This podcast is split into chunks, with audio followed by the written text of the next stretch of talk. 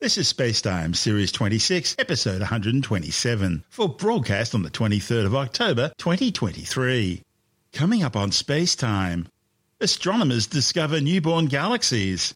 The Psyche mission finally blasts off, bound for a metal asteroid. And the Americas mesmerized by an annular eclipse. All that and more coming up on Spacetime. Welcome to Space Time with Stuart Gary.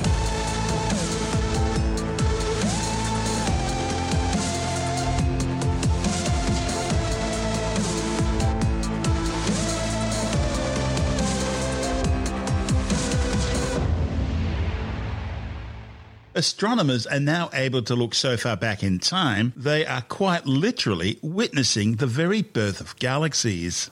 Throughout most of the history of the universe, galaxies seemingly tend to follow a tight relationship between how many stars they've formed and how many heavy elements they've formed.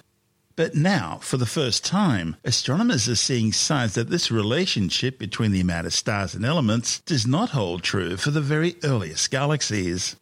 A report in the journal Nature Astronomy suggests the reason is likely to be that these very early galaxies are quite literally still in the process of being created, and so they simply haven't had the time to create any of the heavy elements.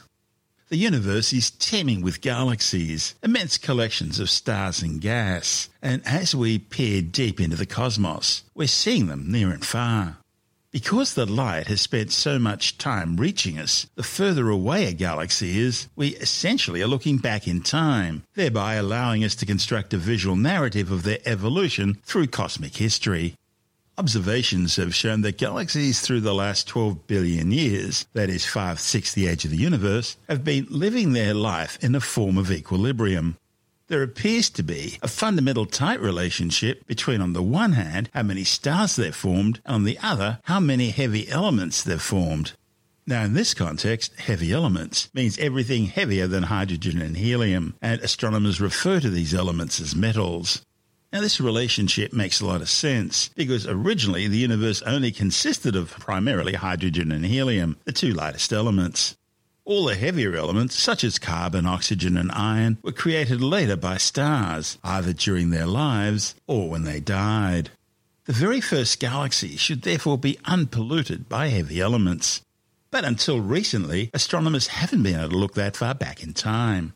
In addition to being further away, the reason is that the longer light has to travel through space, the redder it becomes, because space itself tends to stretch out and expand and that means everything in it is doing the same thing, including light waves.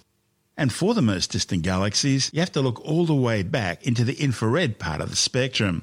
And only with the recent launch of the Webb Space Telescope have astronomers been able to do this. And the vistas that Webb have shown us so far have not disappointed. The Infrared Space Telescope has repeatedly broken its own record for finding the most distant galaxy. And now it finally seems that we're reaching an epoch in space time where the very first galaxies were created. This is just a few hundred million years after the Big Bang itself. This new study has discovered what seems to be some of the very first galaxies which are still in the process of being formed, and it's helping to change our understanding of the universe. Astronomers have always been looking for the relationship between total stellar mass of a galaxy and the amount of heavy elements it contains. Usually, the more massive a galaxy, the more heavy elements it has.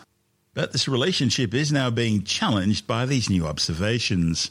When they analysed the light from 16 of these early galaxies, astronomers saw that they had significantly less heavy elements compared to what you'd expect to find in terms of stellar mass and the amount of new stars they produced. In fact, the galaxies turned out to have, on average, four times less heavy elements than later in the universe. The results are in stark contrast to the current model. The galaxies evolve in a form of equilibrium throughout most of the history of the universe. Mind you, this result is not entirely surprising. Theoretical models of galaxy formation based on detailed computer programs do predict something similar, but this is the first time we've actually seen it. The explanation as proposed by the authors is simply that what we're witnessing are galaxies being created. Gravity has already created the first lumps of gas together, and this gas has collapsed to form the first stars. If the galaxies then lived their lives undisturbed, the stars would quickly enrich them with heavy elements. But in between the galaxies at that time were large amounts of fresh unpolluted gas streaming down onto the galaxies literally faster than stars can keep up. One of the study's authors, Claudia Lagos from the University of Western Australia, says the results provide the first insights into the earliest stages of galaxy formation, which appear to be more intimately connected with the gas between the galaxies than previously thought. Until basically right before the JWST was available, we couldn't really see galaxies in that first billion years of, of evolution, or we could see very extreme galaxies. So I guess the hope was always that the JWST would be able to see the more normal galaxies around those extremely early times of the universe. So just for reference, we think the universe is about 14 billion years old, so we're talking about that first one. So it really was trying to push to, to get to a view of the normal galaxies around that time. And that's what a lot of people have been doing this first year of, of JWST data. When you look around here, there are some ellipticals, but the spiral galaxy, such as the Milky Way, that seems to be the pretty standard cookie cutter that we see. Yeah, that's right. So in the in the yeah, as you say, in the what we call the local universe, those are typical galaxies. So we you have the most massive ones; these are very rare. And similarly, in the very early universe, you have extremely bright galaxies that are very rare. So we always wonder what happens when you start to get to the more uh, numerous galaxies. How would they look like? And that's the question we're trying to address here. You guys aren't just talking about the shape of the galaxy, you're also talking about its metallicity, the, the chemicals that's right. make up the stars in those galaxies. Yeah, that's right. So one of the things that has been quite extraordinary is that uh, we observe these, these relationships between galaxy properties in the local universe that seems to hold even, you know, 10, 12 billion years in the past. So if we look at, in this case, we're looking at the amount of stars in galaxies, the rate in which they're forming stars, and the amount of, or the chemical composition of the galaxies. And we see these three properties are very strongly correlated in the local universe. And it just turns out that as far as we could look before the JWST, all the galaxies seem to follow the same relationship. So that's how it became to be known as a fundamental relation of galaxies. But it turns out that these very early galaxies do not follow that same relationship, which it's surprising and not so much in the sense that it's a very uh, extraordinary time for the formation of galaxies where a lot of them are forming their perhaps the first or second generation of stars. So I think it was incredibly exciting to see that when you go so early, these these relationships are they start to break. It's not surprising, but we didn't really know, and also in which way they start to break is, is very interesting. So we have stars forming in the early universe, and uh, different types of stars die at different rates, and, uh, that's right. And they have different chemical compositions when they reach their end. Stars eight times or more the size of our sun, the mass of our sun, I should say, they can grow really big and, and really massive, and they can even be producing iron in their core before they explode as supernovae. When they do this, yes. they then seed the universe with that iron, and that becomes part of the next generation of stars. And as that cycle repeats itself with all these different elements from oxygen and carbon through to iron, then gradually you'll see a steady increase in what we call the metallicity of these galaxies because yeah. of that evolution. Yeah, exactly. You're, yeah. you're saying that with the very earliest stars and galaxies, that curvature, that graph, isn't the way it should be. Yeah, that's very much the main conclusion. And in fact, because this, uh, as I was saying, we have these three properties that are strongly correlated in, in galaxies, that a lot of that is is coming down to how galaxies or the average galaxy is growing, and we call that they're growing in some in some sort of equilibrium where where there are different processes that are balancing each other to give you this beautiful correlation. But what we think is happening is that very early on in the universe, there's no balance between these different physical processes, and for that I mean how quickly a galaxy is gaining gas from around itself, how quickly you form stars out of that gas. And then similarly, as you say, how quickly some of those stars return elements back into the, the interstellar medium, which would be the gas inside the galaxy. So all these processes are, are clearly not balancing each other in the way we see later on and all the way down to our local universe, which we see still very much are in, in a good balance. It's not necessarily crazy to think that balance is broken because of how much how much is going on early on. There's a lot of gas around galaxies. A lot of that is, is already cold gas for you know standards in in astronomy, I suppose. Uh, so it's quite easy to form stars out of that gas. We think that gas is also what we call pristine, so there's no metals in that gas. It's pretty much just helium and hydrogen. So that seems to be breaking some of these balance. So what we're really seeing here is the influence that the very first those population three stars would have had. Yeah, that's right. Whether they can reach far enough into affecting, for example, galaxies nearby them or not, or for example, they're able to just pollute their most immediate uh, medium. And that's the, the kind of thing that would make a difference here. So a lot of these galaxies could have, as I said, they be on the first, second, or just third generation of the, the stars being formed. So I think it's very exciting because we're seeing kind of a, a convolution of all these processes and how they differ from what we think they look like further in the future, if you want, so closer to the current time. What's the difference in the metallicity you're seeing with these stars compared to what we see in the universe around us, or for that matter, for the 12 billion years since then? So what, we're seeing is it's uh, these galaxies are about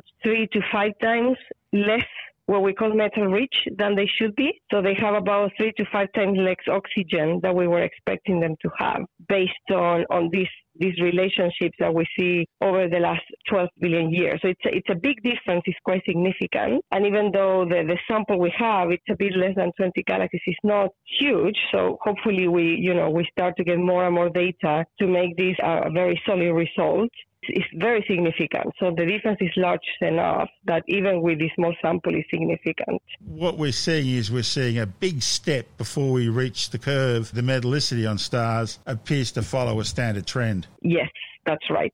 So you're seeing in the roughly a billion years later, it looks like all galaxies are back on track, if you want, in this relationship. So it's a very, you know, it's a fast transition. And this corresponds to the epoch of reionization that you're looking into, isn't it? Yes, that's right. That's, We're right into that, yeah. That's an important time in the universe's existence. Yeah, that's the first time, well, the closest to us, if you want, where we see a, a full change on the, the ionization of the gas in the universe. So we're going from a universe that is completely neutral, so all atoms are in the neutral form, to pretty much everything being ionized after this, what we call reionization. So before that, there weren't any stars, so to speak. That's right. And then yeah.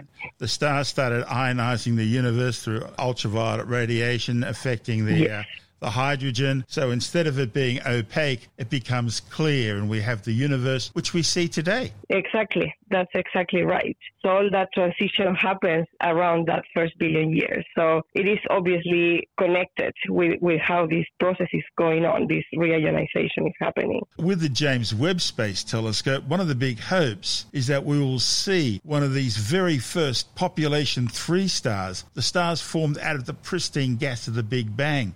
Are we getting close to that yet? That's a great question. This is one of the main hopes for the JWST we are not, we haven't yet detected that, but I think the hope in the community, and we've done polls of this, I think people are expecting to see that in the next five years. So it could happen anytime because sometimes some of these things are luck, right? Whether you mm. happen to see the, you know, the right, uh, be at the right time in the right place more or, more or less. But the hope is that yes, it's achievable and we should be able to see that. They're very bright. I mean, still need a massive space telescope to see them, but the hope is that they're bright bright enough that we can start to see the first one in the coming years. Yeah. I guess the big question is we don't really know what to look. I mean, we have a rough idea what to look like spectrally wise, but we don't yes. really know what they're going to be, whether they're going to be small or yeah, the, the, big theory is there'll be huge, massive things 200 yeah. times the size of the sun, but we, yeah. don't, we don't really know. That's actually true. So we think theoretically we expect them to be more, a lot more massive than the sun, just because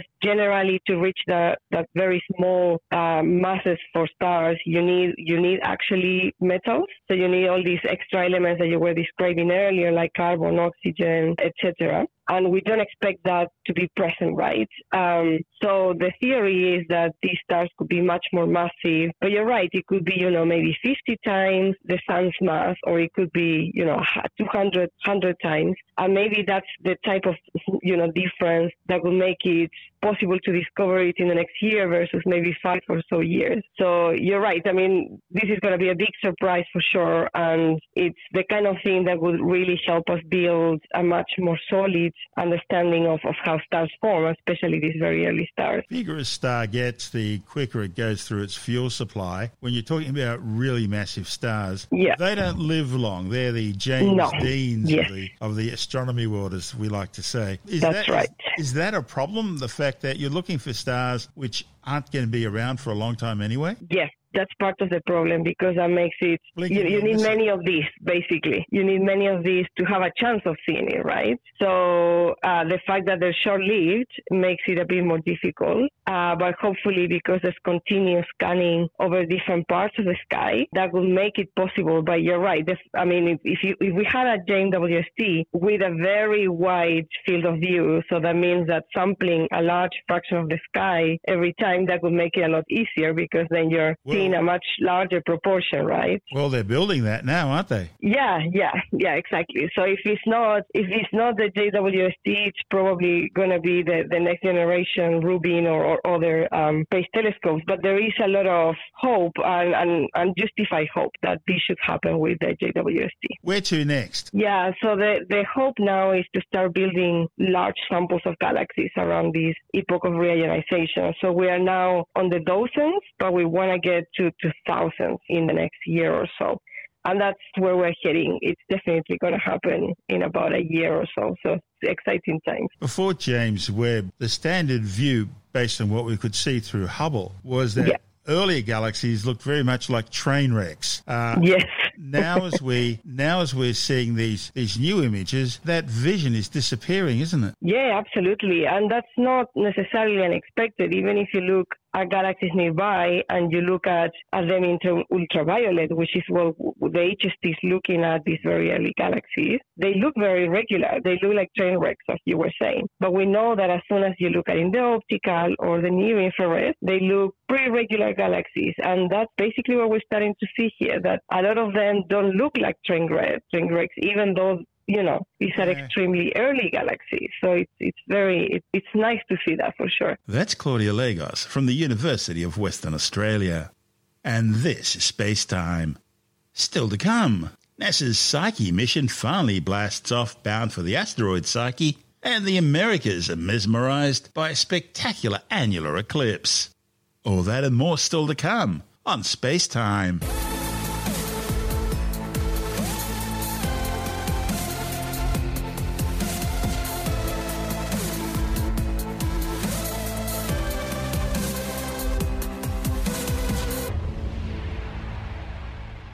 Okay, let's take a short break from our show for a word from our sponsor, NordVPN. And today we're bringing you something that's going to elevate your internet experience to the next level. Imagine exploring the vast universe of online content securely and privately, just like traversing through the mysteries of space, but with an invisibility cloak to protect you. Sounds intriguing? Well, our friends at NordVPN can make that a reality. But why choose NordVPN? Well, picture this. You're navigating through the cosmos of digital content, accessing streaming platforms, and communicating with people right across the globe. But the internet is filled with entities, not all of them wishing you well. And that's where NordVPN comes in, encrypting your data, masking your location, and shielding your personal information from prying eyes and malevolent forces. And because you're part of our space-time family, NordVPN's offering you an astronomical deal light years ahead of the others. Now get yourself a two-year subscription and receive an additional four months absolutely free. That's a universal journey of online protection lasting a full 28 months. And there's more to this celestial offer. With NordVPN, you're not just getting a VPN, you're also enjoying the freedom of access to content from across the cosmos and without any geolocation restrictions. Of course, NordVPN's protection covers you across all your devices and they have a 30 day money back guarantee. So you've got absolutely nothing to lose. Are you ready for liftoff? Visit nordvpn.com slash stuartgary or use the code stuartgary at the checkout. So, don't just explore. Explore safely and freely with NordVPN. And remember, this special offer is only for our Spacetime listeners. So once again, visit nordvpn.com slash stuartgary or use the code stuartgary at the checkout for our special offer. And of course, we'll include the URL details in the show notes and on our website.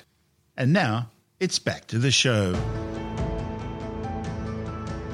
You're listening to Spacetime. Spacetime with Stuart Gary. NASA's Psyche spacecraft is finally on its way, undertaking a six year, 3.6 billion kilometer voyage to a mysterious metal rich asteroid, which could hold secrets about the formation of planets like the Earth.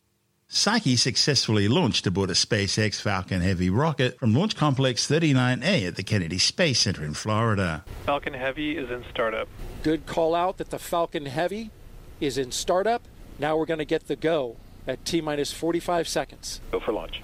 We are go for launch. All systems are go to send the Psyche spacecraft to deep space. And here we go with the final seconds of launch. T minus 10, 9, 8, 7, 6, 5, 4, 3, 2, 1.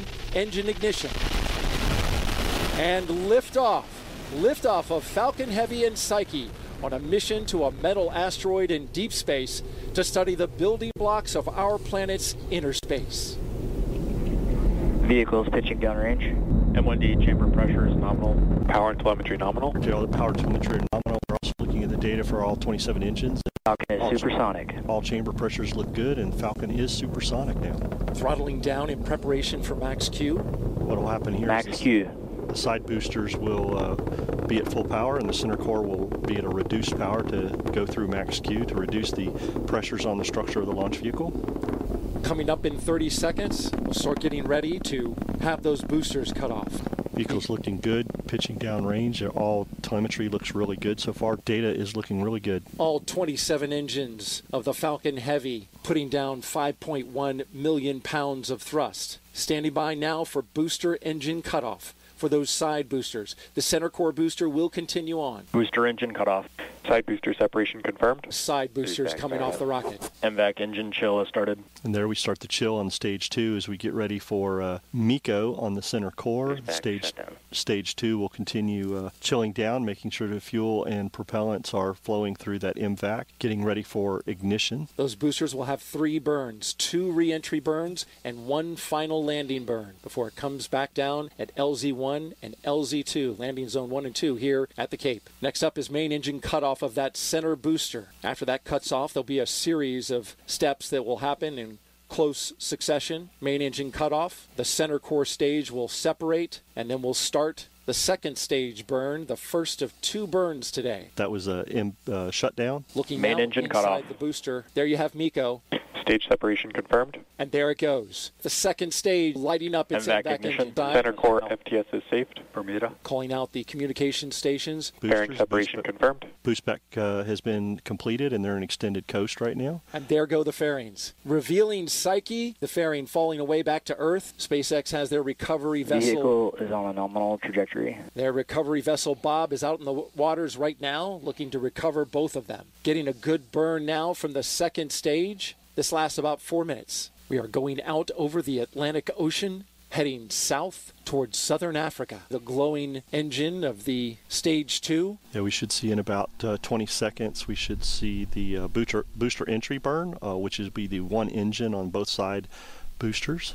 Yeah, all, all the data so far, uh, telemetry is looking nominal. I see the telemetry uh, chilling down the engines for that uh, booster entry burn on the side boosters, uh, starting up in the telemetry. Everything's looking nominal. The vehicle second stage is performing very well, and side boosters are uh, coming back. Boosters entry burn startup. And there we just heard booster uh, entry burn startup is happening. And on the side boosters, Boosters entry burn shutdown. booster entry burn on one and shutdown, booster entry burn on the second side booster and shutdown. Next burn is the final landing burn. And for folks, PYNY FTS is saved. And for folks who are in the area you end up hearing that loud sonic boom, that thunderclap, just about the time they make landing. Stage 2 is on a nominal trajectory. You and I here at Hangar AE, just a couple of miles away from this landing zone, we certainly hear it and feel it. Yep, and I see now that the booster side boosters are supersonic, transitioning to transonic. So landing burn has Stage 2 started. and terminal guidance. Here it comes. I don't know, Daryl, but that uh, that sonic boom was great for us. I'm sure Jim is excited over there. There's the second one. I'm sure the host desk over there is feeling that really well. Literally, our monitors were shaking as Yep. those both those boosters broke the sound barrier. And we just heard booster landing confirmed as both uh, back back landing zone one and two. Everything looks great. And then the call out for Stage two FTS is safe. SECO one stage two engine cutoff. So Daryl, this will put us into that 45 minute coast, allowing us to uh, do Nominal that park orbit roll. insertion. The two side boosters on their landing pads, coming down more staggered than I'd seen them before, but nonetheless, perfect landings for them both. About an hour after launch, the spacecraft separated from the upper stage of its launch vehicle and established two-way communications with NASA's Deep Space Network complex in Canberra, telling Mission Control that it's in good health. Getting here has been a long drawn-out process for the Psyche mission. The project suffered a number of delays which have pushed the mission back by over a year. The spacecraft missed its original launch date of August 2022 because of software testing problems, and the COVID 19 pandemic didn't help either. More recently, the mission suffered another delay, this one for just over a week, in order to give engineers more time to verify parameters used for nitrogen cold gas thrusters that orient the spacecraft. Those parameters required changes after the engineers concluded that the thrusters would be operating at warmer temperatures than previously predicted. See, operating the thrusters within temperature limits is essential in order to ensure the long term health of the units. The verification work involved running simulations and making adjustments to flight parameters and procedures. Still, it's up there and flying nominally now. And by August 2029, the spacecraft will begin to orbit the 279 kilometre wide asteroid Psyche, the only metal class asteroid ever to be explored. Integrated onto the spacecraft is NASA's Deep Space Optical Communications Technology Demonstration, a test of deep space laser communication systems that could support future exploration missions by providing more bandwidth to transmit data than traditional radio frequency communications. The first opportunity to power on the optical communications technology demonstration is expected in about three weeks' time, by which point Psyche will be roughly 7.5 million kilometres from the Earth. This will be the agency's first test of a laser communication system beyond the moon. While the transceiver is hosted aboard Psyche, the tech demo won't actually be relaying Psyche mission data. But if it works, you can expect to see it in more missions in the future. Asteroid Psyche is located in the main asteroid belt between Mars and Jupiter. Its high iron nickel metal content led astronomers to think that it may be the partial core of a planetesimal, a building block of an early planet. 16 Psyche is a large M-type metallic asteroid. It was discovered on the 17th of March 1852 and it's named after the goddess Psyche, one of the most celebrated characters of Greek mythology. She was known as the goddess of the soul. In fact, her name means breath of life, and she was linked closely to the inner human world. Her beauty is said to have rivaled that of Aphrodite, the goddess of love. As for the prefix 16, that simply signifies that it was the 16th minor planet to be discovered. Psyche is the largest and most massive of the M-type asteroids, and one of the dozen most massive asteroids known. In fact, it contains about 1% of the total mass of the entire main asteroid belt.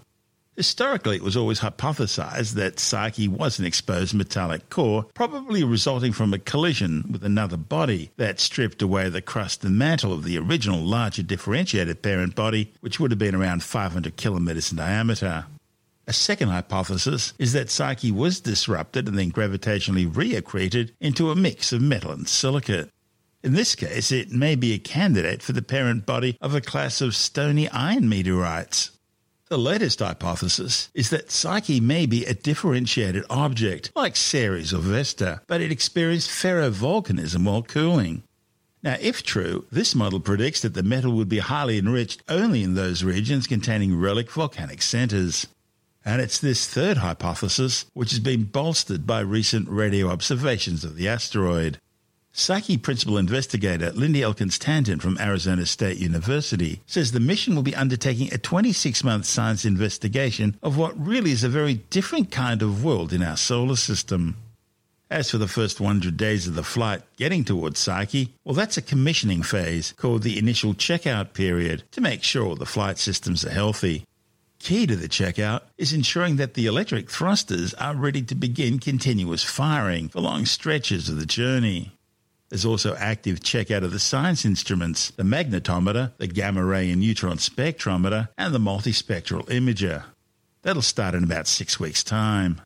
Now, during this period, the imager will make the first images for calibration purposes, targeting standard stars and a star cluster at a variety of different exposures with several different filters. Then, the Psyche team will activate an automatic feed of publicly viewable raw images online, and that'll keep going for the whole duration of the mission. This report from NASA TV. It's a shame, but living in the city, very rarely do you get to see stars. I feel like I have a, a new connection to them in a way that I haven't before. If I'm out in the desert and I look up at the sky, you just see millions and millions of places that we should be going. It's almost baked into our DNA, the desire to go and explore, right? That's the whole reason why we left the forest and then traveled across oceans just to see what's out there. I was born in 1969, which is the year we landed on the moon. So I am a space baby. When I was a kid, there were guys driving cars on the moon. They're driving cars on the moon. I, that's so cool, right? I want to do that. All the rocky planets that we know of all have got a metal core in their center. And especially for the Earth, it's the source of our magnetic field. But we don't know a lot about our core. What we've learned about it, we learn indirectly because we can't go there. It's too hot. The pressure's too high. Our instruments would melt. Can't drill a hole that deep in the Earth or other planets. It turns out we can study a planetary core out in space because there's this one object. It's one object called Psyche. 16 Psyche is an asteroid that orbits the sun out between Mars and Jupiter. It is the only asteroid that we're aware of that is 95% metal or more and is really huge. It's about 200 kilometers across in one axis. So it's about the size of Massachusetts. It's believed that it may be a remnant core of an early planetesimal that was formed in the very, very earliest parts of the formation of the solar system. And after this planet started forming and this metal core formed inside of that, it collided with other bodies that then stripped off the rocky mantle, leaving this core in place. The first thing that came actually was the theory. Some people from Jet Propulsion Laboratory contacted me and said, We would like to plan a mission that would test your hypotheses. And that starts you down a road that takes years. So we wrote a proposal to send a, a NASA spacecraft to visit this, this big ball of metal. And then uh, Lindy gets a phone call. You win. and then we're all like, oh my God, now we have to do it. Psyche gives us the opportunity to visit a core, the only way that humankind can ever do. And it would be the first metal object that humankind has ever visited. We've been approved to go. So we talked with our mission design and navigation team, and in fact, they were able to come up with what is probably the most optimal trajectory doing a Mars flyby. Flies past Mars, gives us a gravity assist, uses that propulsion system to then slowly creep up. SSL is building the solar electric propulsion chassis. When we do the mechanical, physical integration of each instrument on the spacecraft, we'll work hand in hand with each of the providers to get out to Psyche and do a full discovery mission. We've figured out a way for many, many people to build something together so complicated, no one person can understand it, but it all has to work together perfectly for decades without fail. Just the fact that these things work at all is a thrill. It's just a testament to the engineers at JPL and the companies that we collaborate with uh, that they can build these things. It's exciting for me to be able to be a woman winning and leading a deep space mission. The only previous woman who competed, won, and led a deep space mission was uh, Maria Zuber, who was my friend and mentor at MIT. And so my drive is to make everyone feel welcome and to have every voice heard. We want as many undergraduates as we can. We want to involve as much of the public as we can. We want people to feel like this is their mission. You get that first picture back, and you know, one of the first things that goes through your mind is, oh, thank God I didn't leave the lens cap on. We will put our pictures out there as soon as they come down. So we'll discover at the same time that the public discovers. We'll be scratching our heads and it's like, I, I don't know what's going on. Same time, everybody else is like, wow, that, what is that? I don't know, let's figure it out. I did get to look at Psyche through an optical telescope in my backyard. Some wonderful colleagues brought over their telescope on a fortuitous night. It's a very, very tiny, faint dot. And that made a bunch of us cry to think that we could send something to investigate that speck of light. We can understand this universe that we live in. We can explore it, we can learn about it, and we can be a part of something which is much bigger than just us or just this planet. We will see new things when we visit a world made of metal.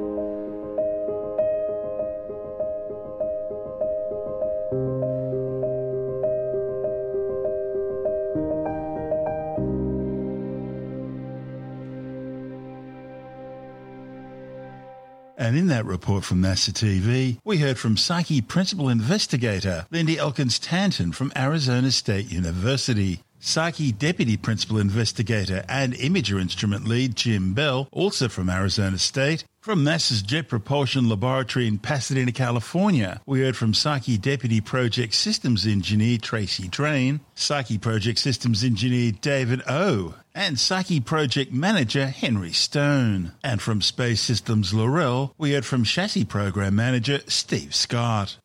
This is Space Time. Still to come. An annular eclipse mesmerizes the Americas, and later in the science report, new studies show that some 20% of Australian teenagers are vaping. All that and more still to come on Space Time.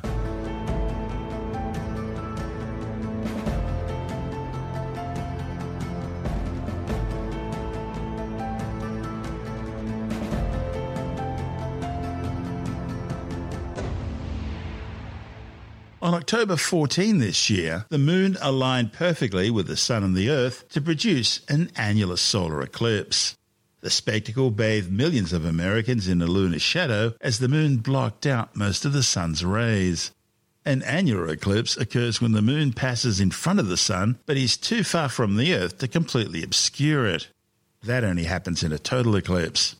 See, the moon's orbit around the earth isn't completely circular, it's slightly elongated. And so there are times when the moon's a bit closer to the Earth, perigee, and times when it's a bit further away, apogee. And when the moon is at or near its furthest distance from the Earth, apogee, during an eclipse, it becomes an annular eclipse. Now, if the lineup's perfect, it leaves the sun's edges exposed in a red orange ring, often referred to as the Ring of Fire. As well as people on the ground, the celestial wonder was also observed by NASA's EPIC, or Earth Polychromatic Imaging Camera, aboard the Deep Space Climate Observatory spacecraft, a joint NASA, NOAA, and US Air Force satellite. This sensor provides frequent global views of the Earth from its position in the Lagrangian L1 point. That's a gravitational well where the forces of the Earth and Sun balance each other out, located about 1.5 million kilometres from the Earth's surface. The spectacular observations showed a ghostly dark shadow falling across the western United States, starting in Oregon, although cloudy skies blocked out the view for some sky watchers. The path of annularity, and yes, that's how it's said, then moved southeast across Nevada, Utah, Arizona, Colorado, and New Mexico, before finally passing over Texas and then out over the Gulf of Mexico near Corpus Christi. The annular eclipse was also partially visible across Mexico and countries in Central and South America.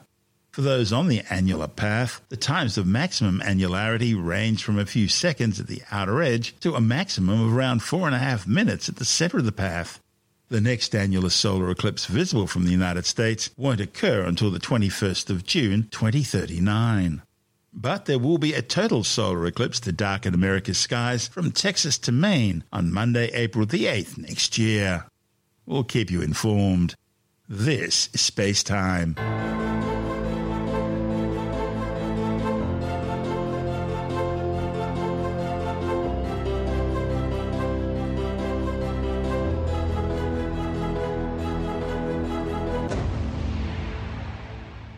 And time now to take a brief look at some of the other stories making news in science this week with a science report.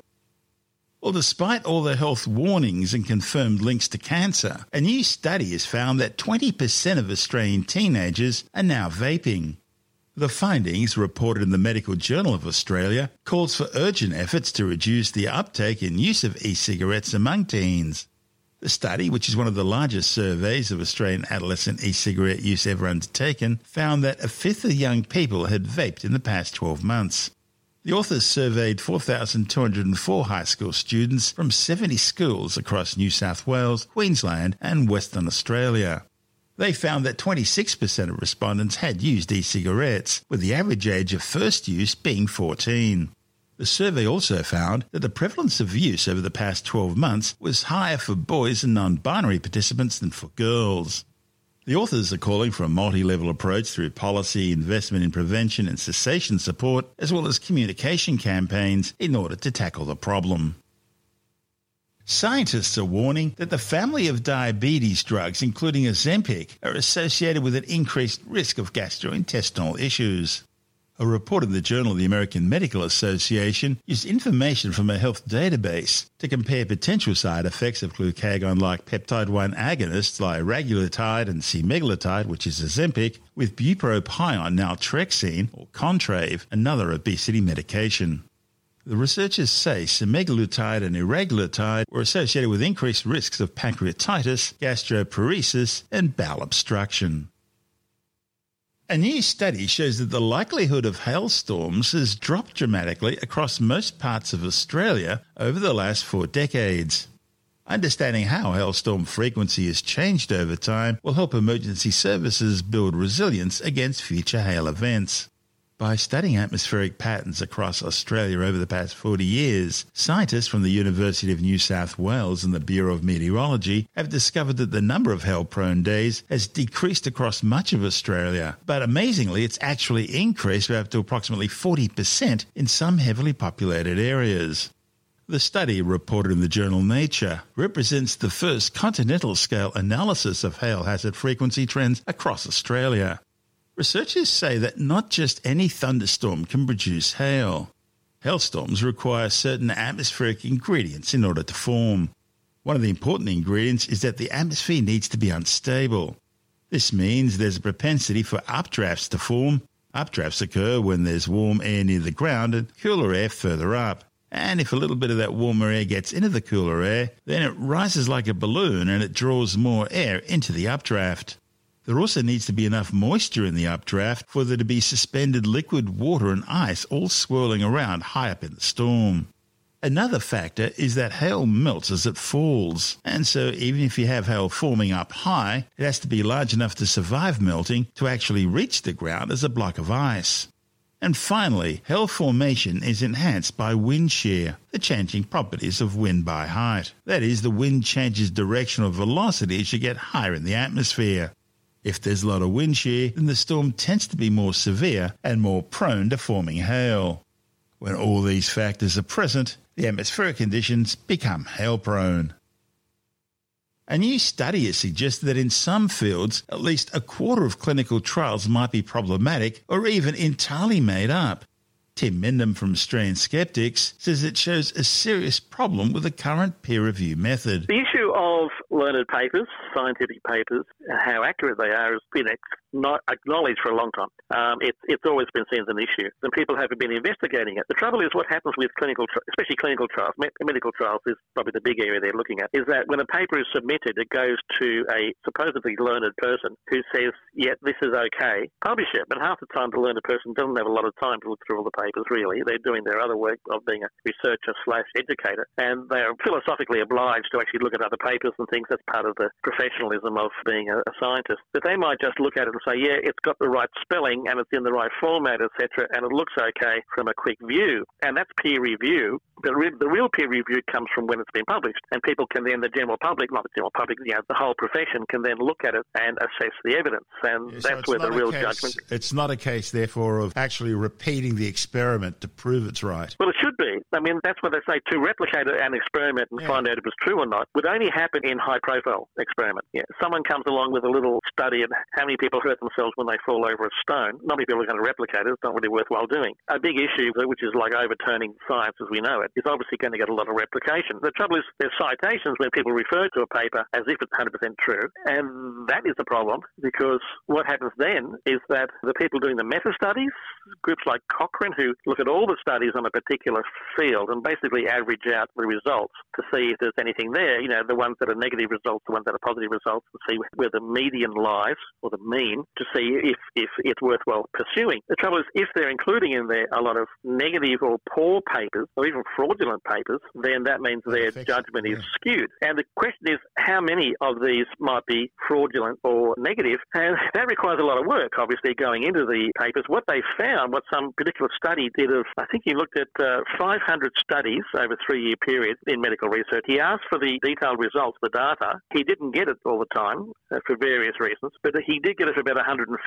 and he looked at those data and sort of worked out if they were correct. And he sort of judged that in about 44% of the time, they contained at least some flawed data which he sort of describes as impossible statistics, incorrect calculations, or duplicated numbers or figures. And of course, there's also the issue of fraud. People make up numbers and data. They make even make up entire tests. And they can be influenced to go a certain way in their results. We saw that with where uh, we won't go into that now, but they can be influenced by their superiors to write a paper to provide a certain outcome. There's various aspects. One is, is a publish or perish, that, that you need to have put out a lot of papers to keep your job at a university, say, and to keep your reputation up. But also, yes, there is the pressure to come up with a certain result. And the institutions themselves, apart from that, apart from that we want a particular result because our sponsor is sort of keen to have that answer, is that also that the institutions love a lot of papers being published. It's good for their reputation. The trouble is, this 44% was about studies where they could get the detailed data, not names of people, but the detailed data, the numbers. When they couldn't get that, they found that it was only aggregated data. They found that only about 1% had no substance at all and 2% had flawed data. So in other words, when they could get the data, they found a lot of problems. When they couldn't get the data, there were no problems with the data, which sort of is a no-brainer, really. And they're looking at other people doing the same sort of thing in other areas apart from the area they were in, and they're finding the same thing. A classic case recently is, I think it came out of South America, some studies about ivermectin being useful in the treatment of COVID. And I know people personally who were looking into that, and they found out that the trials that they quoted had actually never been done, let alone that the data was wrong. It was made up. There was no, no evidence of these trials ever actually being done. So people were just faking information. People often fake information by copying someone else's and saying it's theirs, and other people just totally make it up, make up a false clinical results. They claim how many people we tested, blah, blah, blah blah, where they didn't do any of it. And that was the case certainly with some of the trials on ivermectin. So the reliance on scientific papers as absolute accuracy is wrong, and that means that the reliance on the people who do the meta studies, where they look across a whole range of, uh, you know, a wide number of these studies and then get an average, and that's heavily relied on by people who can't afford to read every paper. They rely on these averages, and they might be totally skewed by incorrect and false results.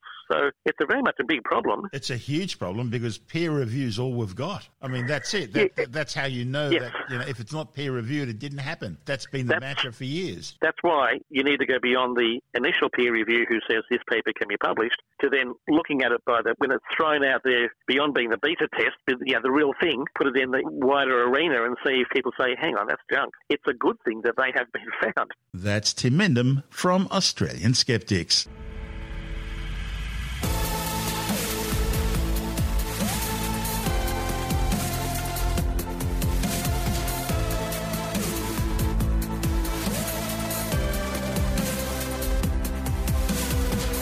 That's the show for now. Spacetime is available every Monday, Wednesday, and Friday through Apple Podcasts, iTunes, Stitcher, Google Podcast, Pocket Casts, Spotify, Acast, Amazon Music, Bitesz.com, SoundCloud, YouTube, your favorite podcast download provider, and from spacetimewithstuartgary.com. Spacetime's also broadcast through the National Science Foundation on Science Zone Radio and on both iHeartRadio and TuneIn Radio and you can help to support our show by visiting the Spacetime store for a range of promotional merchandising goodies. Or by becoming a Spacetime patron, which gives you access to triple episode commercial free versions of the show, as well as lots of bonus audio content which doesn't go to air, access to our exclusive Facebook group, and other rewards. Just go to spacetimewithstuartgary.com for full details. And if you want more space time, please check out our blog where you'll find all the stuff we couldn't fit in the show, as well as heaps of images, news stories, loads of videos, and things on the web I find interesting or amusing. Just go to spacetimewithstuartgary.tumblr.com. That's all one word, and that's Tumblr without the E.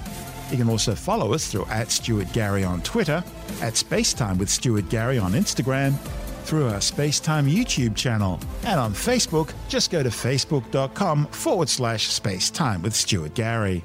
And Spacetime is brought to you in collaboration with Australian Sky and Telescope magazine, your window on the universe. You've been listening to Spacetime with Stuart Gary.